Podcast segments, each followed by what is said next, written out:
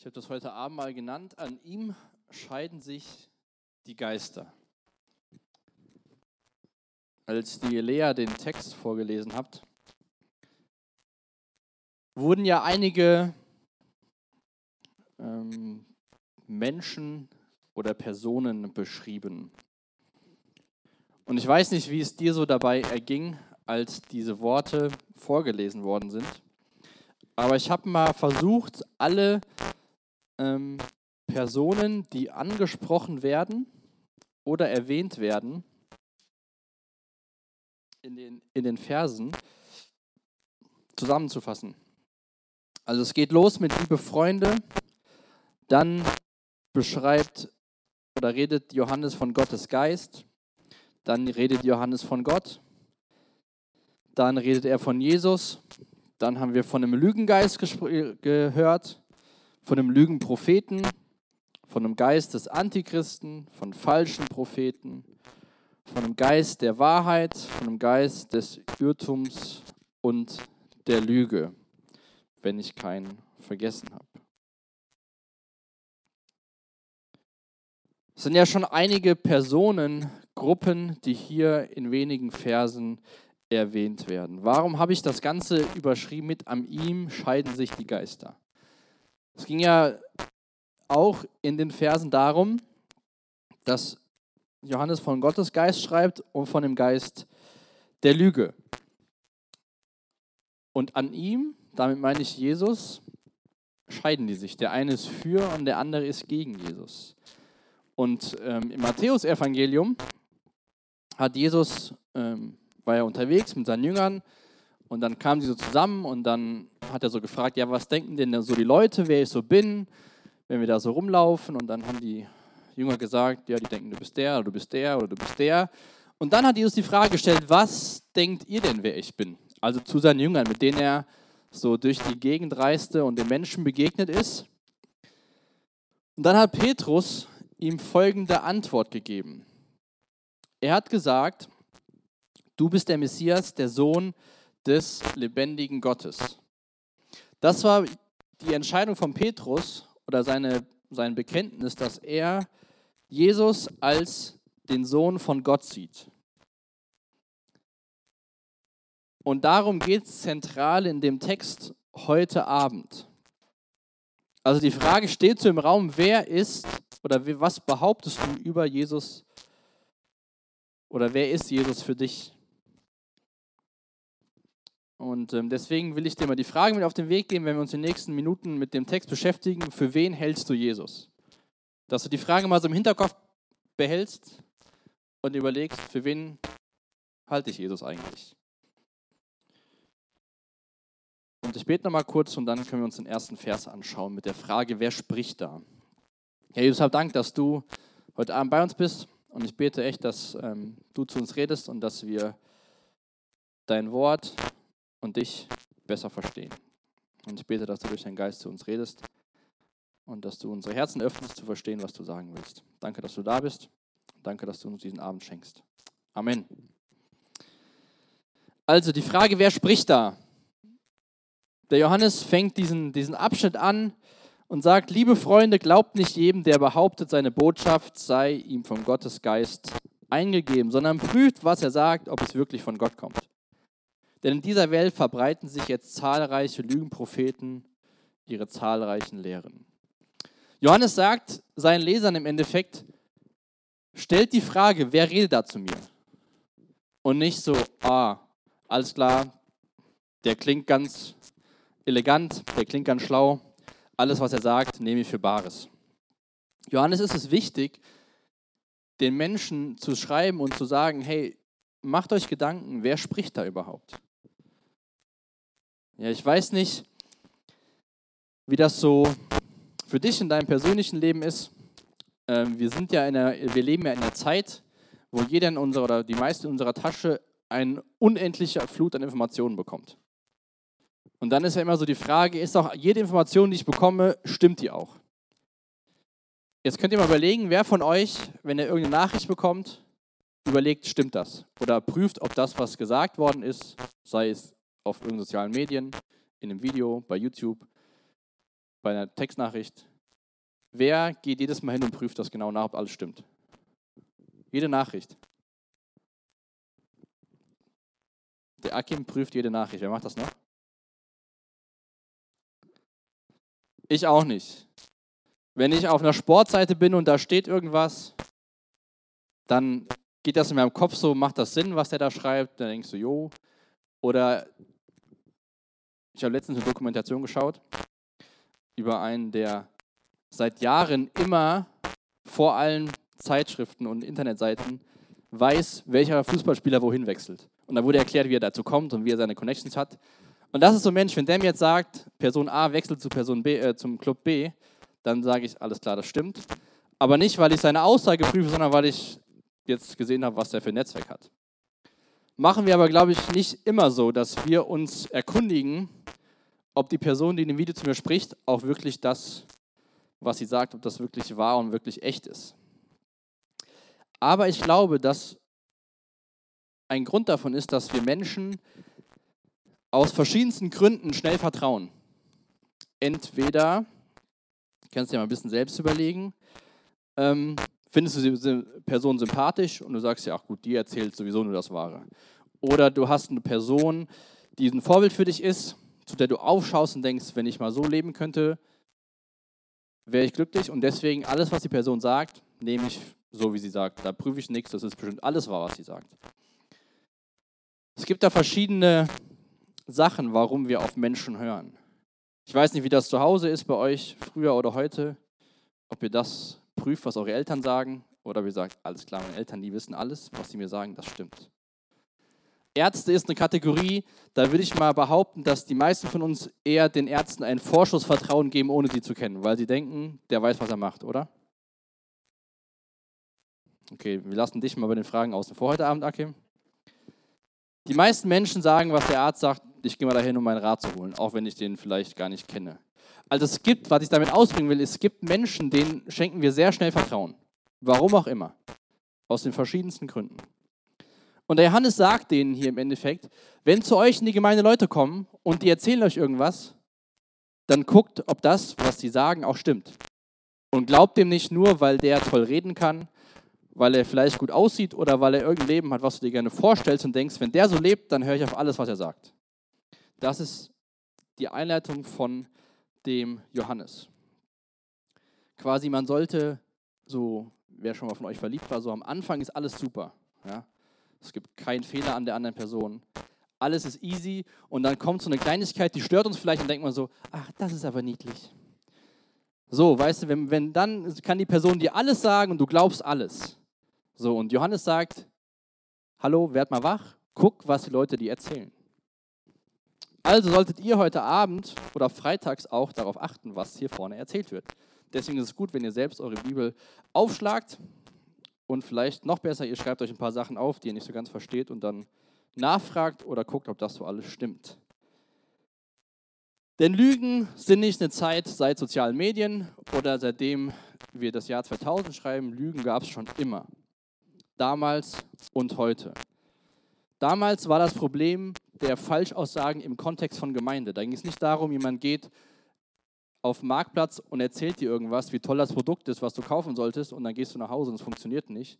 Sondern Johannes spricht den Kontext Gemeinde an, also auch Jugend, Teamkreis, dass da Leute hinkommen und sagen, hey, genau.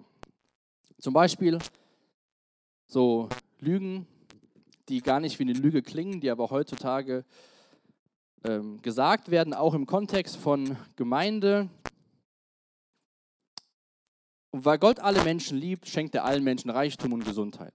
Also wenn du Gott nachfolgst, dann wird dein Leben bombastisch, dann kriegst du ein tolles Auto, ein tolles Haus, dir geht es immer gut, du findest einen Traumpartner, so viele Kinder wie du willst, alles wird super.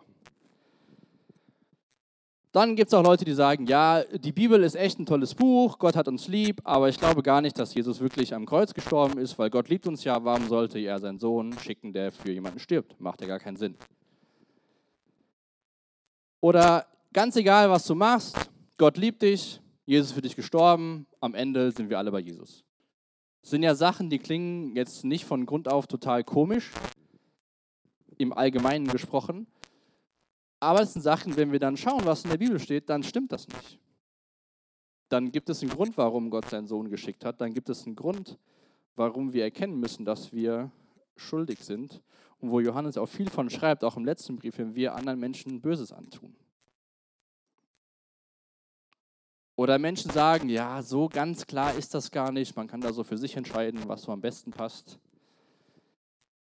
Ist auch nicht so. Für manche Sachen ist Gott ziemlich klar und ziemlich deutlich. Und viel entscheidet sich an der Person von Jesus. Deswegen diese Überschrift heute, an ihm scheiden sich die Geister. Und dieses ganze Thema in dem Johannesbrief haben wir benannt im Licht der Wahrheit. Und ich finde das ganz spannend, gerade für unseren Text heute Abend, wo wir schauen sollen, was ist wahr und was ist falsch. Genau, also Zusammenfassung, glaubt nicht einfach alles, was euch erzählt wird, sondern guckt, ob das auch wirklich stimmt. Und da sind wir beim zweiten Punkt. Wie erkennt man richtig und falsch? Das sagt der Johannes hier im zweiten Vers. Wie erkennt man richtig und falsch? An folgendem könnt ihr erkennen, ob jemand sich zu Recht auf Gottes Geist beruft. Wer sich zu Jesus Christus als dem bekennt, der ein Mensch von Fleisch und Blut geworden ist, hat den Geist, der von Gott kommt. Also im Endeffekt gibt der Johannes ihnen einen sehr simplen Punkt mit. Er sagt, ihr könnt es prüfen, ob das, was Leute euch sagen, richtig ist, wenn sie bekennen und bezeugen, dass Jesus Christus Gottes Sohn ist, der Mensch geworden ist und von Gott gekommen ist. Also an ihm scheiden sich die Geister. An ihm entscheidet sich sehr viel an Jesus Christus. Wenn Leute eine richtige und eine biblische Überzeugung davon haben, wer Jesus ist, dann wird sehr wahrscheinlich das, was sie sagen, auch wahr sein, weil sie über den Jesus reden, den wir in der Bibel kennenlernen. Damals in dem Kontext von den Leuten ging es darum, dass es Menschen gab, die gesagt haben, ich habe eine besondere Erkenntnis vom Geist bekommen. Und die haben in Frage gestellt, war Jesus wirklich Mensch? Ist er wirklich als Mensch auf die Erde gekommen?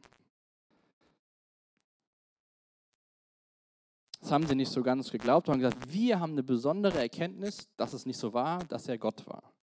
Was ja auch stimmt. Und weil Gott nicht ist wie wir Menschen, mit die wir uns anfassen können, sondern so ganz anders, kann Gott gar kein Mensch sein, weil dann würde er sich ja mit was ähm, in Verbindung tun, was ihm gar nicht entspricht. Und in diesem Kontext schreibt Johannes diesen Brief und sagt, prüft bitte, was die Leute euch sagen. Heute gibt es Leute, die sagen, Jesus war Mensch, auf jeden Fall. Die leugnen aber, dass Jesus Gott war. Sehr, sage ich mal, berühmte Beispiele sind ähm, die Zeugen Jehovas. Wenn man sich mit denen unterhält, die sagen, ja, Jesus war Mensch, alles klar, aber Gottes Sohn, Gott, nee, nee, auf gar keinen Fall. Und bei den Muslimen ist es auch so, die glauben, dass Jesus ein Prophet war, dass er ein guter Mensch war, aber da hängt es auch an dem Punkt Gott bei Jesus. Jesus war Gott, Jesus war Mensch. Wir brauchen beides, damit wir Vergebung unserer Schuld erfahren. Also das ist die zentrale Frage, die Johannes uns auch heute mitgibt, zu sagen, hey, wenn Leute euch was erzählen, schaut mal, was die Person über Jesus Christus glaubt. Weil daran entscheidet sich, ob das, was sie sagen, der Wahrheit oder der Lüge entspricht. Dann geht es weiter in Vers 3. Wer sich nicht zu Jesus bekennt, hat nicht den Geist, der von Gott kommt. Aus ihm spricht vielmehr der Geist des Antichrist. Ihr habt ja gehört, dass dieser Lügengeist in die Welt kommen wird und inzwischen ist er bereits da. Also Umkehrschluss, wenn ich nicht von Jesus rede als Gottes Sohn, der Mensch geworden ist, dann bin ich direkt auf der anderen Seite. Dann bin ich direkt auf der Lügenseite. Dann bin ich nicht äh, bin ich Teil von den Lügen in dieser Welt. Und ich finde das auf der einen Seite super easy von dem Johannes zu sagen, hey, das ist der Punkt, an dem ihr prüft, ob es richtig oder falsch ist. Aber auch daher so wichtig, dir persönlich die Frage zu stellen, für wen hältst du Jesus? War das so ein toller Mensch, der hat tolle Regeln? Ich meine, wenn wir uns anschauen würden, was Jesus so gemacht hat in seinem Leben und dann gucken, was wir heute so überall sehen, was wir uns verhalten sollten, würden wahrscheinlich viele Menschen sagen, ja, Jesus war richtig cool. Der hat sich um die Schwachen gekümmert, der hat auf die Umwelt geachtet, der ist zu Fuß gelaufen, der hat gute Freunde gehabt. Und so weiter und so fort. Und dann kommt man zu dem Punkt, wo Menschen sagen, ja, wer war das denn noch? Und da ist dann der Knackpunkt für viele Menschen. Und deswegen, wenn dieser Jesus der Bibel geleugnet wird, dann kann man den Rest der Menschen auch nicht mehr glauben. Jetzt ist natürlich die Frage, wenn damals Lügen verbreitet worden sind, heute und schon immer, wie kam Lüge in diese Welt? Ganz am Anfang im ersten Buch der Bibel, Kapitel 3, Genesis Kapitel 3, Vers 1, lesen wir von der ersten Lüge, will ich sie mal nennen. Da waren Adam und Eva im Garten Eden, alles war easy. Letzter Vers von Kapitel 2, vielleicht schon mal gehört, sie waren nackt und schämten sich nicht. Jeder fragt sich, wie funktioniert das? Im Garten rumgelaufen, gegessen, mit Gott geredet. Und dann Kapitel 3, Vers 1. Und die Schlange war listiger als alle Tiere des Feldes, die Gott der Herr gemacht hatte. Und sie sprach zu der Frau, hat Gott wirklich gesagt. Also, sagt Gott die Wahrheit oder lügt er dich an? Und dann geht es weiter und dann sagt er, nein, nee, Gott hat das gar nicht gesagt. Aber da ist der Ursprung der Lüge, weil die erste Frage kommt, Unsicherheit, hat das Gott wirklich gesagt? Stimmt das denn wirklich, dass das so ist, wenn ihr von diesem Baum esst? Und auch da verdreht er die Wörter und fängt an zu lügen. Und seitdem herrschen in dieser Welt Lügen. Leider immer noch und so lange, bis wir irgendwann bei Jesus sind. Hat Gott wirklich gesagt? Ist es wirklich wichtig, die Bibel zu lesen? Hat Gott, Gott wirklich gesagt, dass du nur von dir aus nicht zu Gott kommst? Hat Gott wirklich gesagt, dass du Jesus brauchst? Ziemlich deutlich hat es Gott gesagt. Und Jesus war sich dessen bewusst, als er als Mensch auf dieser Erde war, dass es jemand gibt, der Lügen verbreitet. Ich habe den Vers auch mitgebracht, Johannes 8, Vers 44, hoffe ich zumindest. Vielleicht, ja, habe ich. Wenn er lügt, redet er so, wie es seinem ureigensten Wesen entspricht, denn er ist ein Lügner. Das ist der letzte Teil von dem Vers. Und Jesus redet von dem Teufel, dem Vater der Lüge. Das war Jesus ganz klar, dass es jemand gibt, der seitdem Menschen auf dieser Welt sind und im Garten mit Gott wunderbare Gemeinschaft hatten, angefangen hat zu lügen. Und seitdem versucht der Teufel mit Lügen Menschen davon abzubringen, Gott zu erkennen oder ihm nachzufolgen. Und dem Teufel ist es völlig egal, wenn du denkst, ja, Jesus, den kenne ich, ich finde Jesus cool, ich bete auch mal, aber mein Jesus, der musste nicht sterben, weil ich bin ein toller Mensch. Dem Teufel ist es ganz egal, wenn du sagst, ja, Jesus, der war echt ein cooler Prophet, der hat tolle Sachen gesagt, tolle Lebensumsätze aber ich brauche keine Vergebung meiner Schuld. Dann freut der Teufel sich, weil er dir eine Lüge beigebracht hat, dass du an Jesus glaubst, der nicht der Bibel entspricht. Es ist also wichtig, sich nicht vom äußeren Schein von Menschen hier vor Ort oder im Internet trügen zu lassen, sondern es geht um den Inhalt, nicht um die Art und Weise. Man kann sich auch die Frage stellen, hilft diese diese Predigt, diese Andacht, das Video dabei, dass ich Gott mehr liebe oder hilft es, führt es eher dazu, dass ich mich selbst mehr in den Mittelpunkt stelle? Was hat der Inhalt zur Folge? Und auch eine Sache, die wir immer mehr merken um uns herum, wir persönlich, ja, wenn es sich richtig anfühlt, dann ist es bestimmt richtig. Johannes sagt nicht, und wenn ihr wisst, es fühlt sich toll an, dann ist es toll. Sondern Johannes sagt, wenn es gegen Jesus geht und anderer Jesus verkündet wird, dann ist es falsch.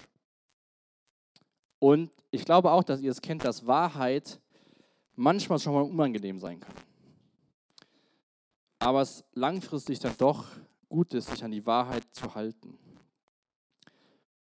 Und das ist eine Hauptaufgabe vom Heiligen Geist, vom Geist Gottes, wie das Johannes hier beschreibt, in seinem Evangelium, was er geschrieben hat, Kapitel 16, Vers 33, da redet Jesus über den Heiligen Geist, dass wenn Jesus nicht mehr da ist, kommt der Heilige Geist. Und dann lesen wir in Vers ähm, 13, den habe ich glaube ich auch den Vers, oder?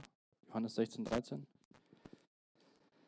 Doch wenn der Helfer kommt, der Geist der Wahrheit, wird euch zum vollen Verständnis der Wahrheit führen. Also Gottes Geist hat die Aufgabe, als Geist der Wahrheit uns zu helfen, was ist Wahrheit.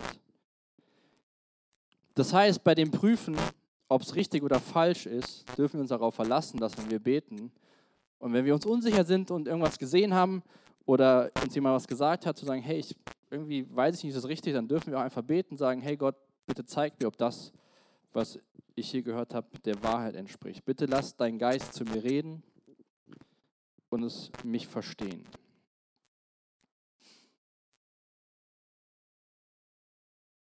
Also, schaut, wer da spricht und versucht zu erkennen, was richtig und falsch ist. Kurz gesagt, an der Person von Jesus Christus. Wer ist davon betroffen? In den nächsten Versen geht der Johannes auf drei verschiedene Personengruppen ein, die alle von diesen Lügen betroffen sind. Seit relativ am Anfang der Menschheitsgeschichte werden diese Lügen verbreitet. Und zuerst spricht gleich Johannes in Vers 4 von den Menschen, die Jesus nachfolgen, die erkannt haben, wer Jesus ist. Man sagt auch dazu Christen. Für mich wird der Begriff zu inflationär gebraucht, weil das so ein allgemeines Bild von Menschen gibt, aber das führt zu weit. Also Christen oder Menschen, die Gott nachfolgen. In Vers 5 spricht Johannes diese Menschen an, die Lügen verbreiten. Auch noch heute, damals, heute und auch morgen und in den nächsten Wochen. Und in Vers 6 beschreibt Johannes sehr wahrscheinlich sich selbst und die Apostel, also auch viele von den Menschen, die die Briefe in der Bibel geschrieben haben und die mit Jesus damals unterwegs waren, die Jesus eingesetzt hat, Gemeinden zu gründen, warum wir uns heute Abend hier treffen. Also Vers 4. Ihr stammt von Gott, liebe Kinder, und habt den falschen Propheten siegreich widerstanden. Denn der, der in euch lebt, ist größer und stärker als der, von dem die Welt beherrscht wird.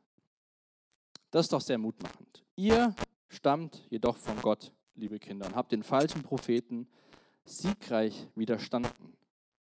Ich will jetzt nicht zu viel in Grammatik eingehen, aber ich kann noch nicht mal die Zeitform aussprechen, aber es ist eine Sache, die schon geschehen ist. Ihr habt siegreich widerstanden. Da steht nicht, ihr müsst versuchen, siegreich zu widerstehen, sondern ihr habt siegreich widerstanden.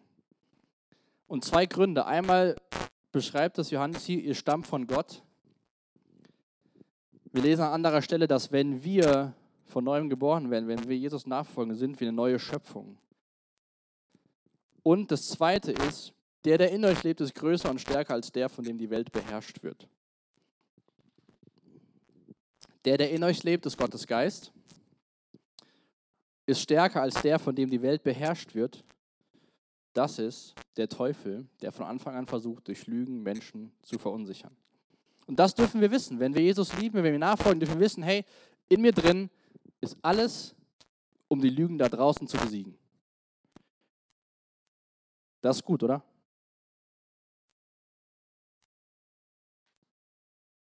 Gut. Das ist echt ein Zuspruch, den wir wahrnehmen dürfen. Wir müssen nicht so Angst haben und denken so, oh, was kommt jetzt alles für Lügen und auf was muss ich in meinem Leben achten, sondern wir dürfen wissen, wenn wir Jesus nachfolgen, haben wir Gottes Geist und der ist stärker als der Teufel. Und in Johannes 16, auch im Johannesevangelium, Vers 33, jetzt kommt er, redet Jesus auch wieder zu seinen Jüngern und er sagt, ich habe euch das alles gesagt, damit ihr in mir Frieden habt. In der Welt werdet ihr hart bedrängt. Jetzt kommt's, doch ihr braucht euch nicht zu fürchten. Ich habe die Welt besiegt. Wir müssen jetzt nicht wie so ein, ähm, wie so ein Boxer in den Ring gehen und versuchen, den Kampf zu gewinnen. Sondern wenn wir in den Ring gehen, wissen wir, wir gewinnen, weil wir sind auf der Seite von Jesus. Wir hätten quasi einen 24 zu 0 Rekord und wenn wir den 25. Kampf kämpfen, haben wir 25 zu 0. Jesus sagt, ich habe die Welt besiegt. Und in diesem Johannes 16 Kapitel, wenn euch das ganze Thema mit Gottes Geist mehr interessiert, könnt ihr das sehr gerne mal durchlesen. Da verspricht Jesus, dass der Geist Gottes genauso ist wie er, nur dass der Geist Gottes in uns lebt und die Jünger nur mit Jesus nebeneinander herlaufen durften. Und dann dürfen wir Gottes Geist erlauben, an uns zu arbeiten und zu fragen, hey, stimmt das? Ist das Wahrheit? Uns darauf verlassen, dass er stärker ist als der Teufel, als der Lügengeist. Vers 5. Die falschen Propheten stammen von der Welt, Deshalb hat auch das, was sie lehren, seinen Ursprung in dieser Welt und wird von der Welt mit Zustimmung aufgenommen.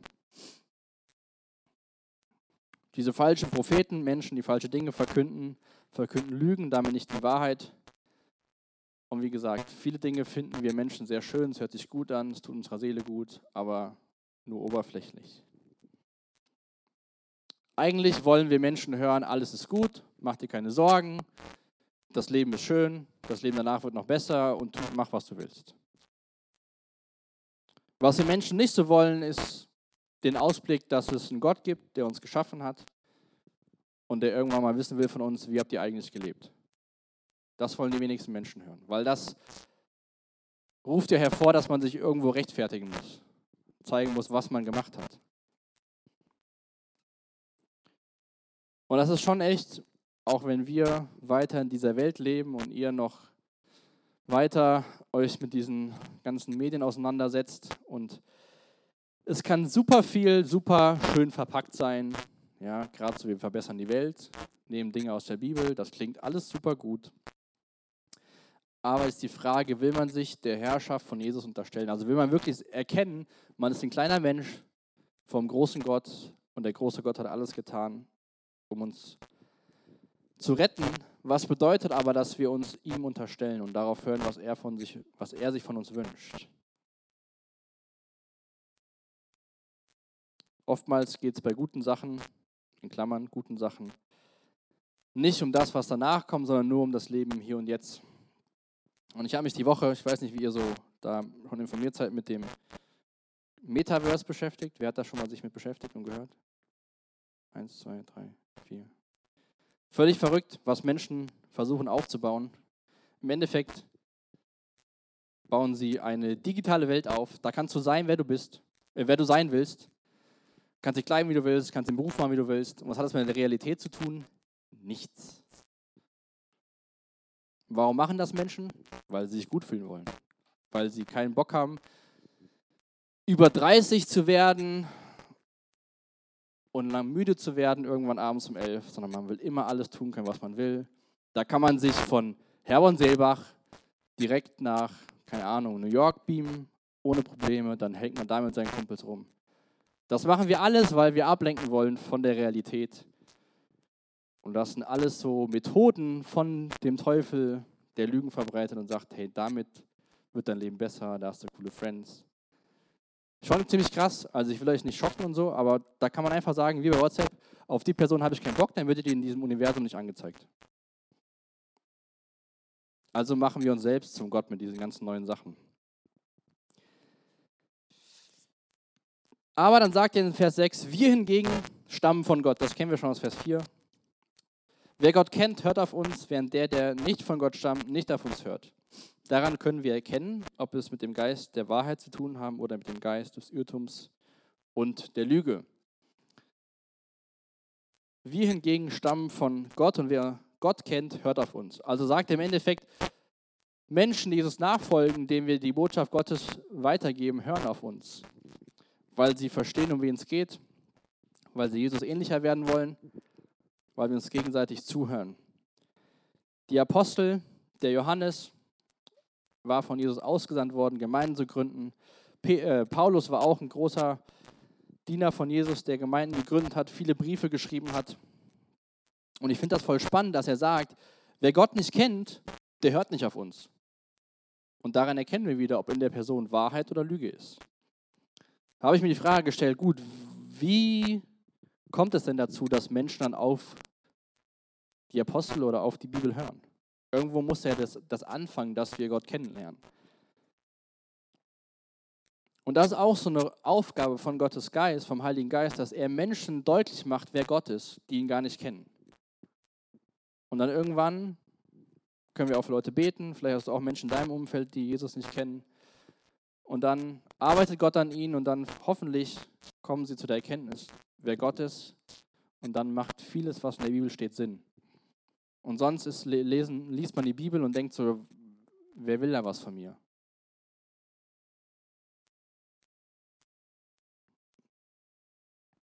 Ein paar Verse später in unserem Kapitel, wo wir uns befinden, Kapitel 4, ähm, in den Versen 13 und 14 geht es auch nochmal ein bisschen um das Thema. Da sagt Johannes, woher wissen wir, dass wir in Gott leben und dass Gott in uns lebt? Also woher wissen wir, dass wir eine Beziehung haben? Wir erkennen es daran, dass er uns Anteil an seinem Geist gegeben hat. Also wir wissen, dass wenn wir Gott nachfolgen, seinen Geist haben. Das war, war und ist eine Hauptaufgabe von, vom Heiligen Geist, zu bezeugen, wer Jesus Christus ist. Dir persönlich, uns als Gemeinschaft und der ganzen Welt. Aber nicht alle wollen das annehmen. Und das ist auch das Kennzeichen davon, dass man der Wahrheit, dass man Jesus Christus folgt. Ich finde das super spannend, wenn man sich ähm, mit den Texten aus der Bibel beschäftigt und so ein bisschen drumherum schaut, wie war es denn damals zu der Zeit. Dann haben die Leute, die den Menschen hier auch gesagt haben, ja, Jesus, ob er wirklich Mensch war, die nutzen quasi diesen Geist als Quelle neuer Offenbarung und sagen, ja, der Geist hat mir offenbart, Jesus war gar kein Mensch, er war nur Gott. Dabei ist das gar nicht die Aufgabe von Gottes Geist, neue Dinge zu offenbaren, sondern nur das zu zeigen, was in der Bibel drin steht.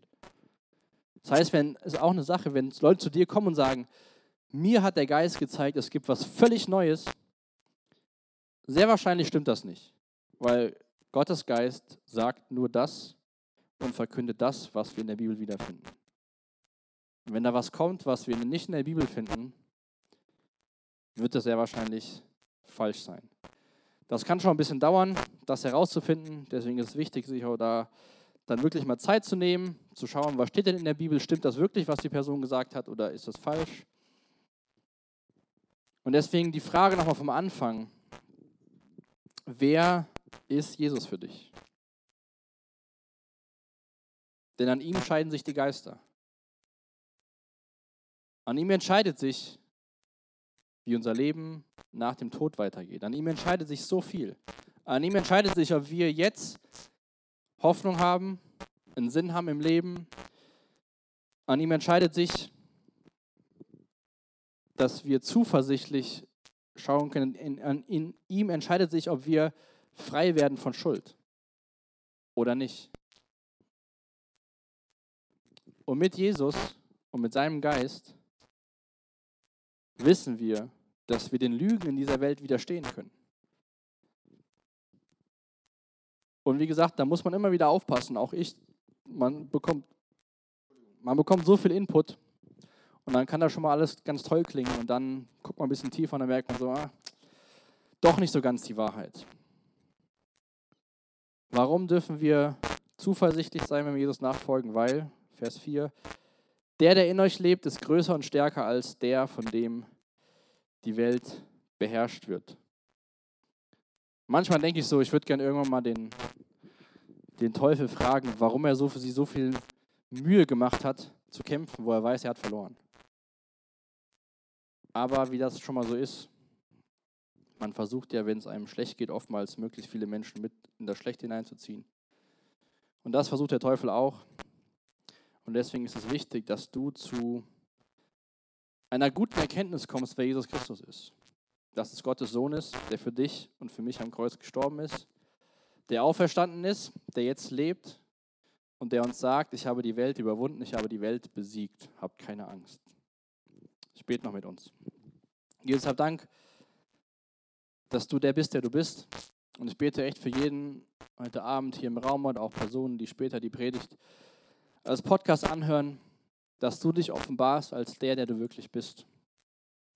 Jesus, bete echt, dass jeder Einzelne zu der Erkenntnis kommt, dass du der Sohn Gottes bist, der für unsere Schuld gestorben ist.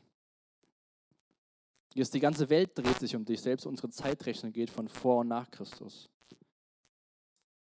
Danke, dass du der Grund bist, warum wir auf Freitag zusammenkommen. Danke, dass wir in dir angenommen sind. Danke, dass wir in dir geliebt sind. Und danke, dass wir in dir siegreich sind. Ich danke dir für den Abend und ich danke dir jetzt auch für die Zeit, wo wir das nochmal in Liedern festmachen können, was wir jetzt in deinem Wort gehört haben. Amen.